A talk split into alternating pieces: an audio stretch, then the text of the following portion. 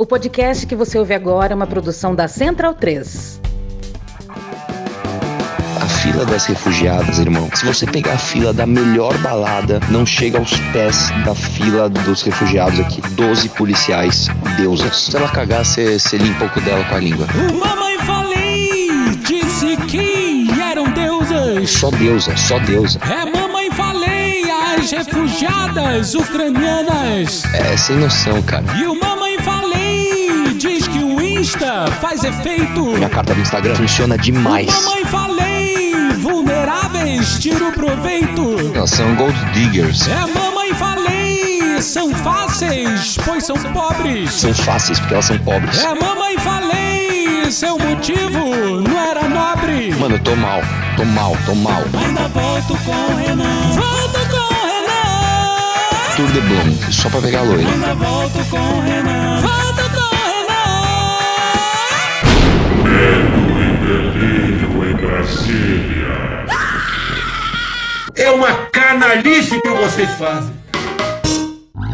Olá, bem-vindos ao Medo e Delírio em Brasília com as últimas notícias dessa bad trip escrota em que a gente se meteu. Bom dia, boa tarde, boa noite. Por enquanto. Eu sou o Cristiano Botafogo e o Medo e Delírio em Brasília, medo e delírio em Brasília ponto wordpress ponto com é escrito por Pedro Daltro. Esse é o episódio dias mil cento e sessenta e dois e mil cento e sessenta e três. Ah, é? Foda-se. E presumindo que não vai ter impeachment, se tudo der certo, faltam duzentos e noventa e nove dias pro fim do governo Bolsonaro. Fica no rabo, gente. Ó, oh, como o cara é grosso. Bora passar raiva? Bora. Bora. Bora. Bora.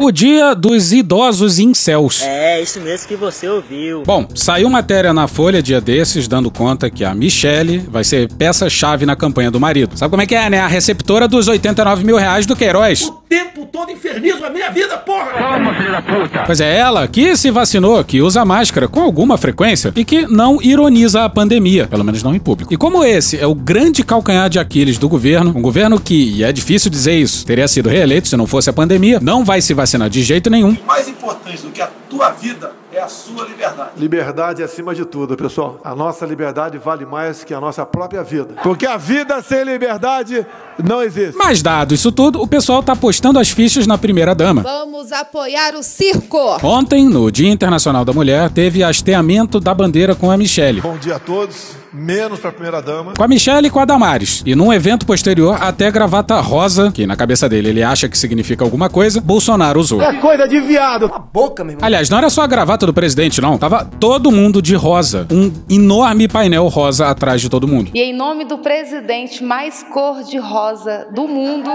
eu cumprimento... Você vê que o negócio é sério quando até o núcleo do bolsonarismo não deixa de rir disso. E é tudo tão absurdo que até a Michelle deixou claro que a, a piada era hétero, tá ok? Eu cumprimento as autoridades masculinas. Aí, ó, masculino, masculino que eu sou, porra. Que merda, hein? Bom, é de se imaginar que o Bolsonaro calibrou seu discurso pras mulheres no Dia Internacional da Mulher, né? É óbvio que não. Tá bem besteira, é? Tá bem besteira.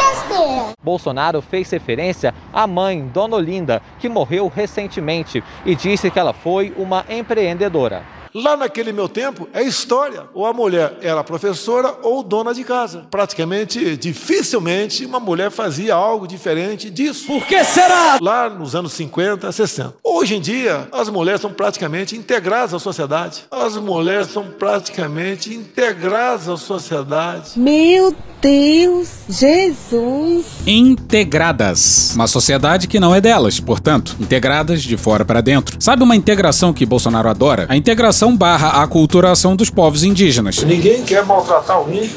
Agora, você pode ver, na Bolívia tem um índio que é presidente. Por que, que no Brasil devemos mantê-los é, reclusos em reservas, como se fossem animais em zoológico? O índio é um ser humano igualzinho nosso. Quer o que nós queremos. E não pode usar a situação do índio, né? Que é uma situação que ainda está em inferioridade em relação a nós. Odeio o termo povos indígenas, odeio esse termo, odeio. Povos ciganos, só tem um povo nesse país. Quer quer, não quer sair de ré. É povo brasileiro, só tem um povo. Esse governo odeia os povos indígenas. E a escolha da palavra integradas mostra bem o carinho que esse governo tem pelas mulheres. Olha, jamais eu tô pra você porque eu não mereço. Dá uma pedida outra. Saco de doce, não, vagabunda. Eu não empregaria com meu salário. Por exemplo, eu fui o único parlamentar que votou contra todos os direitos trabalhistas da empregada doméstica. Esse dinheiro do auxílio moradia eu usava pra comer gente. Tá satisfeito agora ou não? Você tá satisfeito agora? Nossa. Não, porque essa é a resposta que você merece. Essa quinta deu uma fraquejada, veio pra mulher. Não quero te ofender jamais. Você é bonita. Você é bonita, por sinal. O senhor vai responder por isso. Criminalmente? Você é uma idiota. Ah, você é uma idiota. Você é uma ignorante. Você é uma ignorante. Eu fui até elegante contigo. Ah, eu tô cagando pra você. Cagando andando pra você. Muito simpática. Se eu fosse cadeja na Academia das Agulhas Negras, se encontrasse na rua, ia te assobiar pra você. Ela queria dar um furo a qualquer preço contra mim. A sensibilidade incrível desse homem. Não tem qualquer sensibilidade. Volta pro discurso. Nós as auxiliamos. Ouve o que você tá falando? Nós estamos sempre ao lado dela. Não podemos mais viver sem ela. Damares é uma das três ministras mulheres do governo Bolsonaro. E são vinte e dois ministérios. E aí ela tentou explicar o inexplicável. No governo Bolsonaro, você nunca sabe quando começa o Ministério da Mulher e quando começa e termina o Ministério da Justiça. São dois ministérios que trabalham juntos. O nosso ministro da Justiça, vinte e quatro horas, trabalha pensando no enfrentamento à violência contra a mulher. Misógino. Eu confesso, a primeira vez que falaram, gritaram misógino pra mim, eu não sabia. Pega aí rapidinho na internet, o que é misógino? Pra eu saber que eu estou sendo xingado ou elogiado, não sei, né? Se você não gosta de mulher, você gosta de homem, então é isso. Se você não gosta de mulher, eu tenho a questão que eu gosto de homem. Quem não gosta de mulher, gosta de homem. É isso. Cala a boca! Vocês também nunca vão imaginar quando começa o Ministério da Mulher e quando termina o Ministério da Cidadania, ou o Ministério da Saúde, ou qualquer um outro ministério. A ordem do presidente é... Fazer cocô dia sim, dia não. A ordem do presidente é... Mulher tem que ser cuidada neste, nesse governo de forma transversal. Não mete essa... Pois é, o governo Bolsonaro, grande defensor das mulheres, o grande promotor do empoderamento feminino. Para uma certa, um certo grupo brasileiro, quer dizer, defender as mulheres é você apoiar e levar adiante pautas do feminismo, muitas vezes quebrando velhos estereótipos. Para outra parte da população brasileira, defender as mulheres é justamente afirmar essa identidade feminina e protegê-la. O que, que se contrapõe a isso? O que se contrapõe a essa atitude Uh, cristã, de proteção das mulheres, é um outro tipo de discurso do qual agora esse sim o bolsonarismo quer se distanciar. O discurso da cafajestice machista total, como por exemplo da fala ali do Mamãe Falei. Hoje em dia o Bolsonaro está querendo ir na direção exatamente oposta e dizer não, aqui são valores cristãos, valores do cuidado, do respeito e da defesa inclusive dos papéis tradicionais homem e mulher, que é o que está por trás da cor cor-de-rosa ali, né? Eles estão dizendo a gente defende as mulheres, mas a gente não quer essa coisa chamada feminina. Feminismo aqui não. O feminismo ele só vai adiante quando homens de geleia não se posicionam. Se o feminismo cresce, é por causa de homem frouxo. Eduardo, presta atenção aqui no tio. Sabe que você é burro. Você é burro. Foi ele e não eu. Não tô ofendendo nem agredindo ninguém. E aí o quê? O Aras resolveu também homenagear as mulheres. Senta que lá vem a... Merda! As tentativas destrambelhadas de autoridades de tentarem homenagear as mulheres, sendo que são pessoas que não entendem absolutamente nada do que significa ser mulher. Eu humildemente aqui também é, admito que eu preciso aprender muito, mas esse, a gente vê esses caras falando da, do papel da mulher na sociedade, parece que eles estão falando de um reator nuclear, né? De um assunto sobre o qual eles nunca ouviram falar e estão improvisando ali. Veja como foi a homenagem de Augusto Aras às mulheres no Dia Internacional da Mulher. Neste evento do Dia Internacional da Mulher, assim como em todos os dias, que todos os dias são dias das mulheres, são dias dos homens. Me diz aonde quer chegar. Mas mais que isso, todos os dias são dias daquela, daquela pessoa especial no sentido afetuoso, amoroso, das mulheres que carregam em si o dom, o dom de multiplicar a nós todos. Não, brother. Este dia é um dia de homenagem à mãe, é um dia de homenagem às filhas,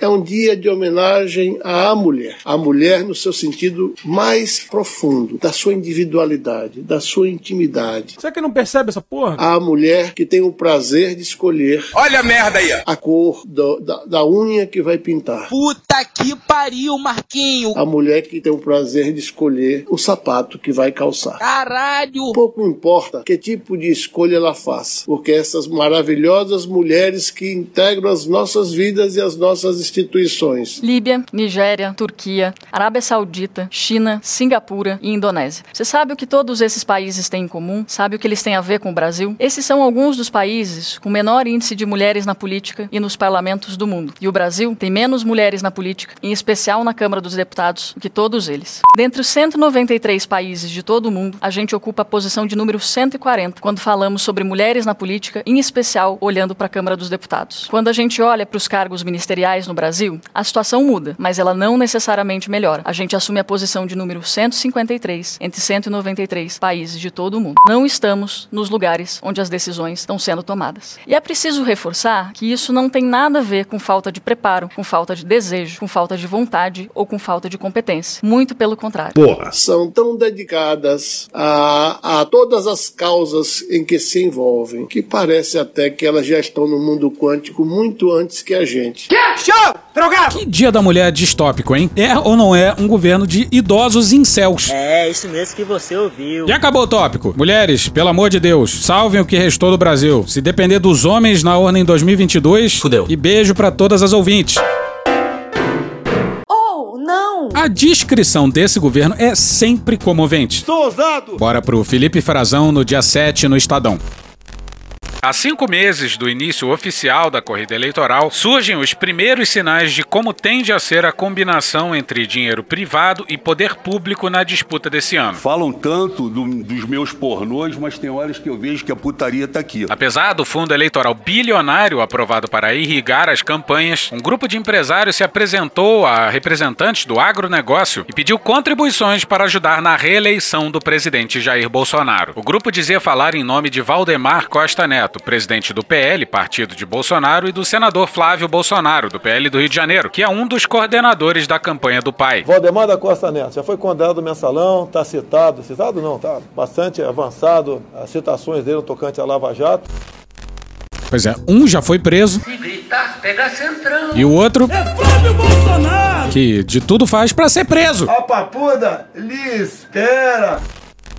Apesar da simpatia de boa parte dos empresários do campo pela reeleição de Bolsonaro... Tá muito errado isso. A maioria dos abordados se sentiu constrangida com a forma como os pedidos chegaram. Um catéter fininho. E fez com que esse sentimento fosse transmitido a seus interlocutores no Palácio do Planalto. Cala a boca, não perguntei nada. Ficaram especialmente apreensivos com as menções a Costa Neto e Flávio. Não dá pra continuar, tá passando mal. Os queixosos não gostaram de ver esses políticos envolvidos na arrecadação de dinheiro.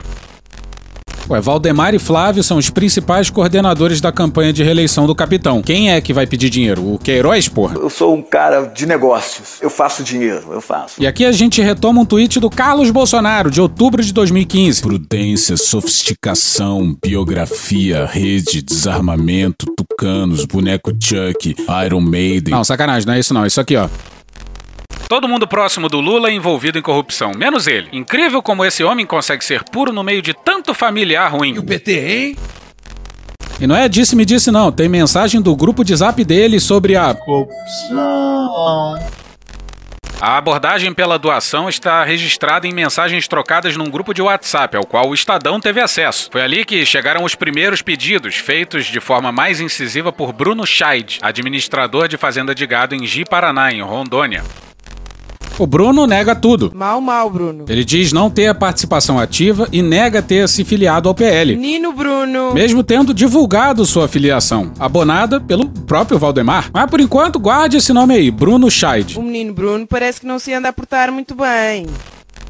Na abordagem pelo WhatsApp, os arrecadadores propagaram um possível encontro de ruralistas com Bolsonaro no início desse mês, para tratar de assuntos do setor. A reunião estaria sendo articulada pela presidência. Oh, não! Os ruralistas dispostos a contribuir com a campanha seriam convidados para um evento no mesmo dia em Brasília, com a presença de Costa Neto e de Flávio. Pois é, é crime e é crime... pra caralho! Alô, Aras! Mas que isso? E o que não falta é prova. E como de hábito, o governo produz provas contra si próprio. E por livre e espontânea vontade. Atenção, é agora que o bicho vai pegar! Também Felipe Frazão no dia sete no Estadão. O presidente Jair Bolsonaro, do P L, votaram num cara do Centrão. Recebeu nessa segunda-feira, dia sete, fora da agenda, no Palácio do Planalto, o grupo do agronegócio que se mobilizou para financiar sua campanha à reeleição. Vamos ouvir um pouco mais da matéria sobre o vagabundo aí, ó. Pô, deixa a sirene aí que combina. Bolsonaro não os encontrou sozinho. Ele convidou os ministros da Economia Paulo Guedes e da Agricultura Tereza Cristina para um encontro numa sala do gabinete presidencial. Nela também estava o presidente do P L, Valdemar Costa Neto, responsável pela estratégia de arrecadação de recursos da futura campanha.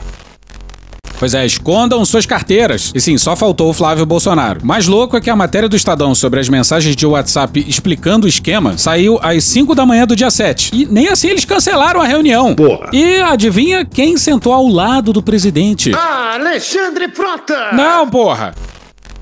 O pecuarista de Ji-Paraná, em Rondônia, Bruno Scheid, Nino Bruno, apoiador do presidente, que tem sido mais incisivo nos pedidos de dinheiro, segundo relatos de empresários do setor, sentou-se ao lado do presidente. Por que será? Entendeu? O Bruno Scheid não tinha nada a ver, mas se sentou ao lado do presidente em pleno Palácio do Planalto. Gente, coincidência, né? Por coincidência ou não. O compromisso político não constava na agenda dos ministros. Pode isso, Arnaldo! Transparência acima de tudo. Todos os nossos atos terão que ser abertos ao público. Nós temos que ser transparentes, nós temos que ser transparentes. E cada vez mais ela possa nos dar transparência e também previsibilidade. Com certeza. Pois é, o encontro não constava na agenda de nenhuma das autoridades presentes. Transparência, transparência. Bom, talvez o encontro tenha sido marcado com uma certa urgência, né? Dinheiro! Além deles, Bolsonaro aparece em fotos ao lado do secretário da Pesca, Jorge Seife Júnior, e do presidente do Sebrae, Carlos Melles. O encontro ocorreu durante a tarde. Bolsonaro só tinha compromissos agendados até o almoço. E lembra que o gabinete presidencial havia sido envolvido na organização, né? Questionado na semana passada se estava por trás de uma reunião com o grupo, com fins de apoio, inclusive financeiro, o chefe do gabinete pessoal de Bolsonaro, Célio Faria Júnior, não negou a organização do encontro com nomes do agro, mas disse que, abre aspas, cabem ao partido político P L a estratégia de apoio e eventuais arrecadações de uma possível campanha, fecha aspas. Eu admitir que sou... O que o chefe de gabinete presidencial tá dizendo é que o encontro com o presidente realizado no Palácio do Planalto é coisa do Valdemar. Quando o couro comer pra valer, se vocês vão se deixar seduzir por discurso do Centrão ou se vão se manter firme e forte Bolsonaro. A Secretaria de Comunicação Social da Presidência, Valdemar Costa Neto e Flávio Bolsonaro não responderam aos questionamentos. Ah, mentira. Não me diga. Pois é, não dá pra continuar. Tá passando mal, tá passando mal. E voltamos a dizer, a indiscrição desse governo militar é comovente. Os caras fazem o que querem, e sem qualquer pudor. Sem vergonha? Sem nenhum pudor. E a eleição vai ser nesse pique aí, com os militares do lado de quem tá fazendo o possível e o impossível pra reeleger o pior presidente da história do Brasil. E pior por uma larguíssima vantagem. Porra, é até injusto comparar Bolsonaro com qualquer outro presidente. Essa conta irá para as Forças Armadas. E Bolsonaro até tem lá motivo pra agir assim. Se ele não foi condenado até aqui, com tudo que ele fez, não vai ser durante a eleição que ele vai sofrer qualquer tipo de punição. Rimou. Vai dar merda, vai dar merda.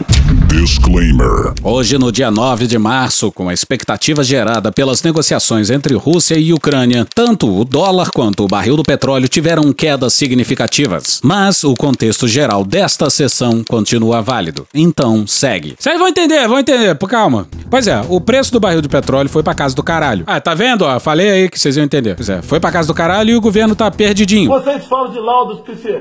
La, é, laudos que se... É, de, de, que se é, Laudos aí. Perdidinho como de hábito? Tava perdido. Matéria não assinada na Folha no dia sete, intitulada Governo muda discurso e avalia segurar reajuste de preços da Petrobras. A leitura de auxiliares do chefe do executivo é que a manutenção da política de paridade internacional de preços da Petrobras fortaleceria candidatos de oposição, ao obrigar a companhia a promover reajustes superiores a vinte por cento nos combustíveis. Integrantes do governo também admitem a possibilidade de acionar o botão de calamidade se daqui a três meses o conflito não houver cessado. O período é considerado uma janela razoável para se ter uma ideia do rumo da guerra, se terá fim ou uma escalada. Daqui a três meses. A pressa não se justifica. Em caso de acionamento dessa cláusula, o governo teria mais de liberdade para ampliar gastos, inclusive por meio de créditos extraordinários, fora do teto, ao mesmo tempo em que ficariam proibidas as concessões de reajustes ao funcionalismo. É difícil de imaginar uma solução que apetecesse mais ainda o Guedes. Isso porque ele havia prometido ao governo medidas drásticas quando o barril passasse de cem dólares, porque ele achava que isso nunca aconteceria. Mas isso é, é enganar. Tá enganando a rapaziada, Paulo Guedes. A equipe econômica, porém, avalia não ser o momento de recorrer à calamidade, pois é preciso acompanhar os desdobramentos do conflito. Nessa segunda-feira, dia sete, o presidente chegou a admitir a possibilidade de mudanças na política de preços da Petrobras. Agora, tem uma legislação errada feita lá atrás que você tem a paridade, o preço internacional. Ou seja, o petróleo, o que é tirado do petróleo, leva-se em conta o preço fora do Brasil. Isso não pode continuar acontecendo. Estamos vendo isso aí, sem ter nenhum sobressalto no mercado, nem ter nenhum sobressalto no mercado, nem ter nenhum sobressalto no mercado. Não deu muito certo. Ontem, depois da declaração do presidente Jair Bolsonaro, as ações da Petrobras caíram sete por cento. Que beleza! E olha só que curioso, hein? Em evento no B T G, no dia vinte e três de fevereiro, o presidente atrelou a mudança nos preços como algo defendido pelo seu principal adversário político, o ex-presidente Lula do P T. Eu queria perguntar aos senhores, né, como o Brasil estaria se essas medidas aqui fossem implementadas. O que vocês acham, os senhores acham, né, de nós revogarmos a autonomia do Banco Central, a reforma trabalhista, a reforma da Previdência, retornar o imposto sindical, reestatizar as empresas que foram desestatizadas, acabar com teto de gastos. É agora que o bicho vai pegar. O governo começar a interferir nos preços lá da Petrobras e da energia. Olha que legal. Se nós viéssemos a fortalecer o M S T. Tá, as coisas até mudam, mas isso aí não tem nem um mês que foi dito. E Bolsonaro sempre se vendeu como liberal. É muito mais físico do que intelectual. Isso aí foi naquele esporro que ele deu num bando de executivos do mercado financeiro. Um dos projetos de lei em tramitação no Senado Federal, sob a relatoria do senador Jean Paul Prat, do P T do Rio Grande do Norte, traz algumas diretrizes para a política de preços internos dos combustíveis, incluindo a redução da volatilidade. O governo não deve se opor à aprovação desse trecho, que daria a base para seguir adiante com a trava temporária. Técnicos ressaltam, porém, que o texto não é taxativo e sua adoção dependeria de aprovação pela Petrobras. Nesse sentido, a indicação de Rodolfo Landim para a presidência do Conselho de Administração da estatal é considerada um ativo para avançar na discussão. Agora, o governo quer, para variar, né, fazer esse atropelo final, agora, nas vésperas de votar, convocar especialistas do Brasil para ver qual é a solução possível. Me parece uma coisa de um governo que não sabe o que fazer, não sabia o que fazer, alegava que não podia fazer nada até ontem e anteontem, e agora, de repente, reconhece que o P P I é um erro, reconhece que a Petrobras distribuiu dividendos demais. Pois é, tem integrantes do Conselho de Administração da Petrobras da época do governo Dilma respondendo o processo até hoje por controle de preço. E os atuais integrantes sabem muito bem disso. Vai ser difícil pro Landim resolver isso. Pra quem não sabe, Landim é presidente do Flamengo. Infelizmente eu vou ter que falar isso aqui. Infelizmente! Ele é bolsonarista e é daqueles malandros que saíram da Petrobras, foram pra empresa do Ike Batista e, de posse de certas informações, pularam do barco com dezenas de milhões antes que tudo afundasse. E malandro é malandro, mané, mané. Ah, isso porque os americanos embargaram o petróleo russo. E se a situação continuar assim, dizem por aí que o barril pode chegar a trezentos dólares. Calma, vocês estão de cabeça quente. Na Folha, no dia oito, Igor Gilov. Sim, eu falei errado quatrocentas e cinquenta vezes o nome dele. Até que hoje o Vitor Lacombe do Café da Manhã me corrigiu. Obrigado, Vitor, e desculpa, Igor. Abre aspas, está absolutamente claro que a rejeição do petróleo russo vai levar a consequências catastróficas para o mercado global. Fecha aspas, afirmou na segunda Alexander Novak, um dos vice-premiers do governo Putin. Abre aspas, a subida dos preços será imprevisível. Será trezentos dólares por barril, se não mais, fecha aspas, completou. Apresenta exagero. É, menos, menos. Por óbvio, um choque dessa magnitude desestabilizaria o mundo de forma análoga às grandes crises dos anos setenta.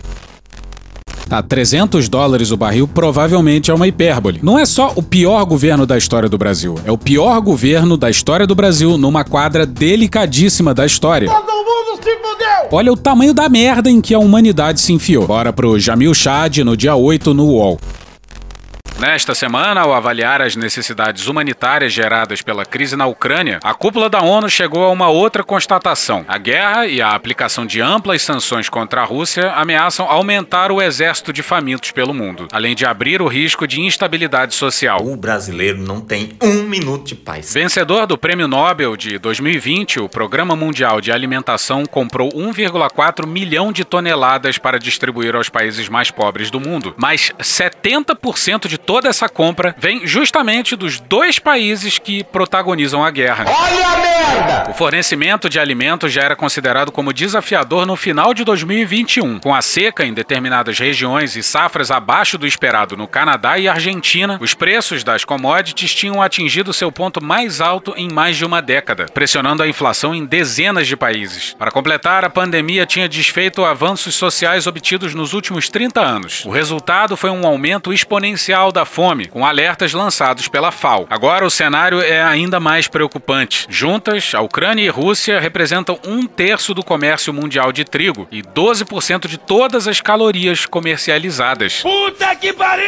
Kiev, Kiev ainda abastece o mundo com quinze por cento do fornecimento de milho do planeta, o milho. Enquanto ambos são fundamentais no comércio de outros itens agrícolas. Alguns óleos ainda dependem do comércio de Ucrânia e Rússia, com oitenta por cento no caso do óleo de girassol. Isso, claro, sem contar com o papel fundamental de Moscou no abastecimento mundial de fertilizantes. No Líbano, noventa por cento do trigo vem da Ucrânia e tem papel central para a alimentação da Somália e da Síria. Já setenta por cento do trigo importado pela Turquia vem da Rússia. Agora, com sanções financeiras e comerciais contra a Rússia e a batalha nos campos ucranianos, entidades concordam que o abastecimento global está ameaçado. Empresas de transporte pararam de oferecer seus serviços aos russos, enquanto muitos dos homens que estariam no campo hoje fazem parte das milícias convocadas pelo governo de Kiev. Se o impacto global é claro, a ONU alerta que, em certos locais, a falta de produtos russos e ucranianos pode levar ao aumento da fome. No Egito, por exemplo, mais de cinquenta por cento das calorias importadas vêm dos dois países em guerra. Sudão, Líbia e República Democrática do Congo também são fortemente dependentes do abastecimento desses países. Em dois mil e dezenove, a Etiópia importou quatrocentos e cinquenta e oito milhões de dólares em trigo, dos quais mais de duzentos milhões de dólares vieram de russos e ucranianos. Abre aspas, o conflito é o principal motor da fome e da insegurança alimentar no mundo. Fecha aspas, disse o diretor executivo do Programa Mundial de Alimentação da ONU, David Beasley. Abre aspas, temos agora duzentos e oitenta e três milhões de pessoas marchando para a fome, com quarenta e cinco milhões batendo a porta da fome aguda. Fecha aspas, disse. Abre aspas, o mundo não pode permitir que outro conflito aumente ainda mais o número de pessoas famintas. Fecha aspas, alertou. Abre aspas, a bacia do Mar Negro é uma das áreas mais importantes do mundo para a produção de grãos e agricultura, e o impacto do conflito na segurança alimentar provavelmente será sentido além da fronteira da Ucrânia, especialmente sobre os mais pobres dos pobres. Fecha aspas, disse. Antes da guerra chegar, a ONU alertava que oitocentos e onze milhões de pessoas iriam para a cama com fome todas as noites ao redor do mundo, com o número dos que enfrentaram a insegurança alimentar aguda tendo saltado de cento e trinta e cinco milhões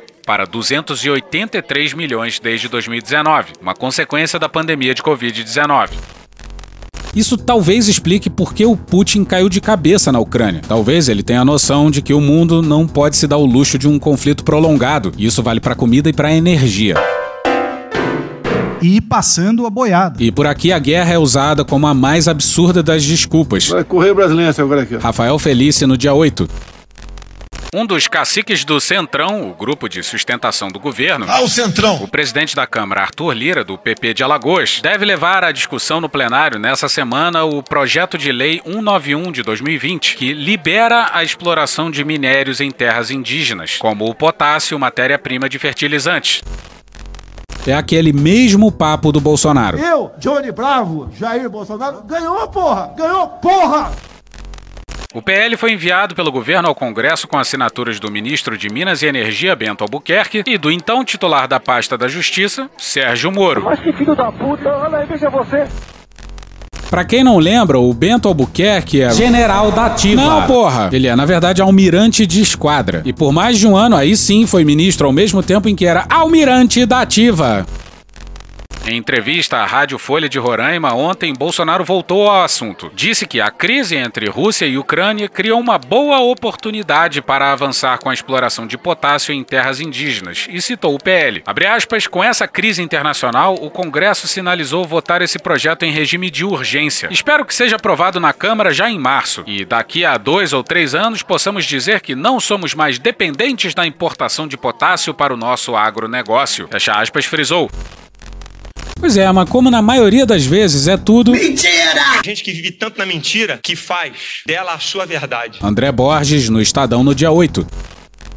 Levantamento feito pelo Estadão mostra que, no Amazonas, a maioria das principais minas de potássio, substância usada em fertilizantes para o agronegócio, está localizada fora de terras indígenas. E conhecereis a verdade, e a verdade... teu cu! Os dados contrariam declarações do presidente Jair Bolsonaro, que tem defendido a aprovação de projeto de lei que libera a mineração em áreas demarcadas como forma de superar a dependência brasileira da Rússia no acesso a fertilizantes. Bolsonaro alega que os locais mais importantes para a extração de potássio do Brasil estão bloqueados por estarem dentro de aldeias. Para pressionar o Congresso, o líder do governo pediu então urgência na votação do projeto de lei. Ontem, Bolsonaro voltou a dizer que a guerra entre Rússia e Ucrânia trouxe uma boa oportunidade para o Brasil aprovar a exploração de terras indígenas. Vai a merda.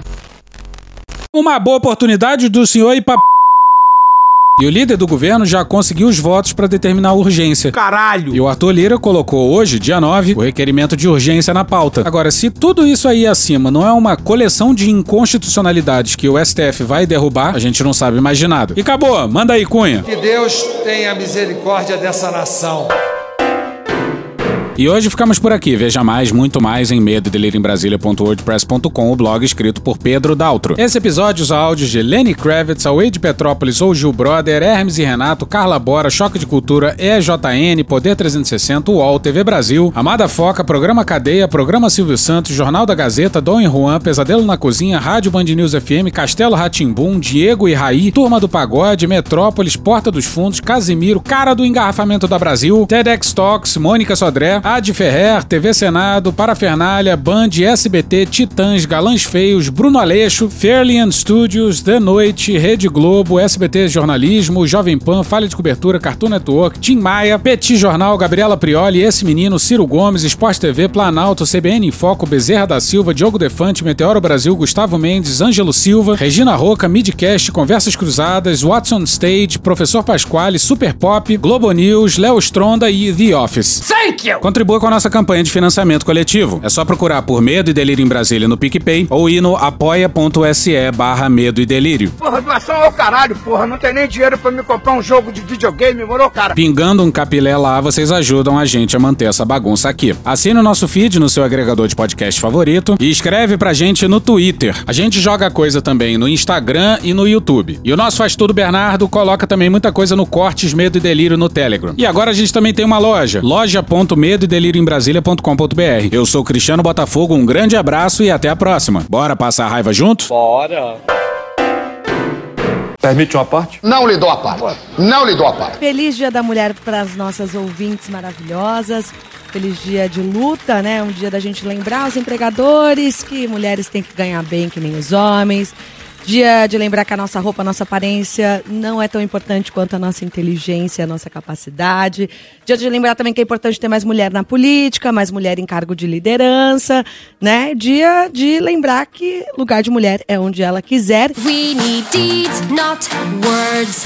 É, educar um filho homem, né? É fácil, né? Vai jogar bola, dá um carrinho nele, dá uma... fala palavrão também. E quando vê uma mulher é diferente. Não. A realização, grande parte das mulheres, é ter filhos, né? Será mesmo? A mulher, por ter um direito trabalhista a mais, no caso da licença gestante, o empregador prefere contratar homem. O empregador, não é o Jair Bolsonaro. E muitas vezes prefere, ao ser mulher, dar, dar emprego ganhando menos. Isso é que está na cabeça do empregador. Entendi. Então, não é, então você acha certo ou errado isso? Na questão privada, nós não temos como interferir. Mentira! Fica no livre-arbítrio do que empregador. Que você acha? Eu não empregaria com meu salário. Puta que pariu. Porra! Porra! Porra! Porra! Putinha do poço! Problemas? Pornô. Pornô. Paralelepípedo de crack? Paralelepípedo. pipo de craque? Pai de pipo de craque. E após vitória esmagadora no Twitter, onde as opções eram sim, com certeza, não e claro que não, e sim e com certeza venceram com mais de noventa e três por cento dos votos. A partir deste momento,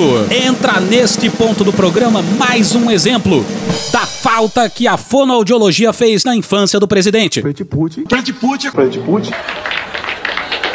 Presidente, por que sua esposa Michelle recebeu oitenta e nove mil de Fabrício Queiroz? Parte terminal do aparelho digestivo. Bum! Que bom do bom. Agora, o governo tá indo bem. Eu não errei nenhuma. Eu não errei nenhuma. Zero. Porra. Será que eu tô errando falar isso daí? Não tem como não dar errado. Vai dar errado. Tem tudo para não dar certo. O cu dilatado.